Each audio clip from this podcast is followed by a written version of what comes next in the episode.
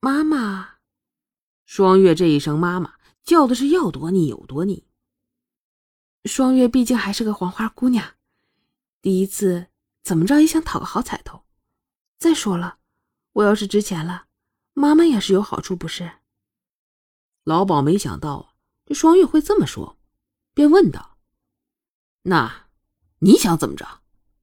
双月趁热打铁：“妈妈是这样的，双月不才，对音律之类略通一二，也能凑合着舞两下。希望妈妈能给小女一个机会，好让我自己抬抬身价，到时候。”妈妈的好处自然也少不了。老鸨打量了双月一下，你能行吗？似乎对双月的能力有所怀疑啊。妈妈，如果我要行的话，你自然大赚一笔；如果我要不行的话，这百花楼也会有其他的姑娘盯上，我也会乖乖的接客。妈妈，你也没有什么损失啊。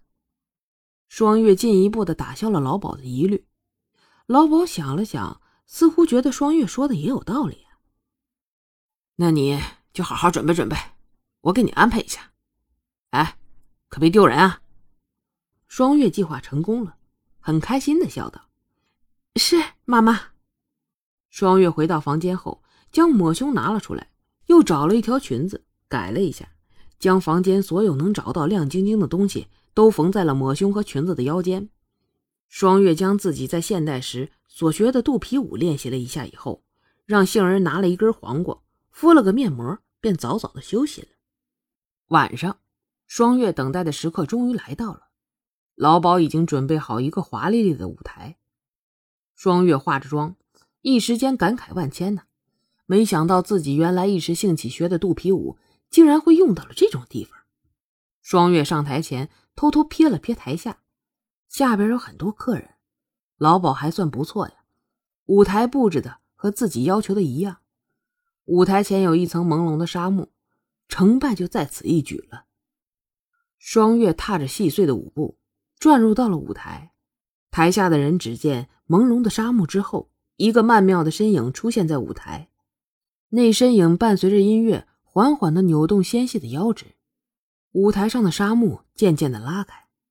台下的人顿时屏住了呼吸，台下的客人看着台上的美女，这穿着是他们从未见过的，那镶满亮片的抹胸，那随风轻舞的流苏长裙，让他们的视线紧紧地缠在了双月的身上。双月纤细的腰肢在纱幕拉起来的时候停顿了一下，接着便是疯狂的扭动，让台下的人不禁的担心呢，那腰肢会不会因此而扭断呢？双月的全身。都在灵动的舞动着，台下的人随着双月的舞动，响起了一阵阵欢呼。双月舞动着，听着台下的欢呼，他知道自己这是成功了，脸上的笑容也越加的明艳了。在喧嚷的舞台下，有一个人静静的在人群之中，他是那么的默默无闻，却又让人觉得他是那么的与众不同。他默默的凝视着台上欢快舞动的身影，他的笑容是那么耀眼。只是这个人看着双月的眼中，却不是别人眼中的欲念，似乎是疑惑或是探究。这个人就是那日点双月陪客的人。他没想到，那日苍白颓废的人，今天能够如此明艳耀眼。不可否认的，这强烈的对比与反差，引起了他浓烈的兴趣与好奇。随着最后一个音符的落下，台上的帷幕也瞬间落下，一切的美妙戛然而止。让人不免有些失落，但更多的是意犹未尽。楚双月好，楚双月！台下响起了雷鸣般的欢呼声。哎呀，小丫头不错嘛，没想到你还有这能耐。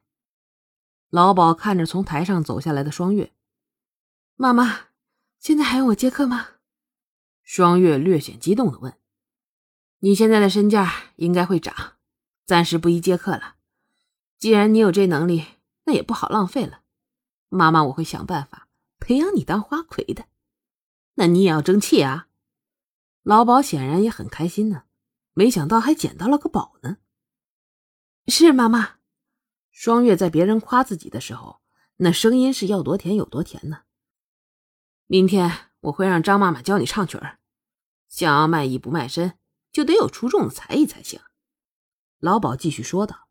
“妈妈放心，双月一定不会让妈妈失望的。”双月现在一定要把这个老鸨哄开心了，对，一定要哄开心。行，那你现在回去歇着吧。老鸨说完就走了。双月乐呵呵的回到自己的房间。老鸨正喜洋洋的去大厅时，忽然面前出现了一张银票。老鸨抬头看时，只见一个俊美的男子站在面前，身着华服，表情淡然，修长的手指轻轻夹着一张银票。老鸨谄媚的一笑，抽走了银票，一百两呢。灿灿的收好银票以后，问道：“请问大爷是看中哪位姑娘了呀？”该男子并不看老鸨，似乎是极其厌恶。我现在就要见见刚才那个跳舞的姑娘。老鸨一听，双月的行情还真是好啊，第一次登台就有人出高价了，现在更不能这么轻易的让他接客了。嗨，大爷，真不好意思，双月姑娘现在不方便接客。凌风自然清楚这些人的嘴脸，又拿出一张银票。这，哎呦，可是真难为我了。老鸨看着白花花的银票，更加确定了双月的市场很好啊。凌风懒得与这些人废话，又拿出一张银票，这已经是三百两了。老鸨开始在心里犹豫着，日后双月开始接客，这也不知道能不能有这个价啊。那那这样，我可以带您去见见双月姑娘。不过双月姑娘还是个清官，大爷可不方便过夜呀。虽然凌峰现在对双月没有那方面的想法，不过他可不想让这个老鸨再絮叨下去了。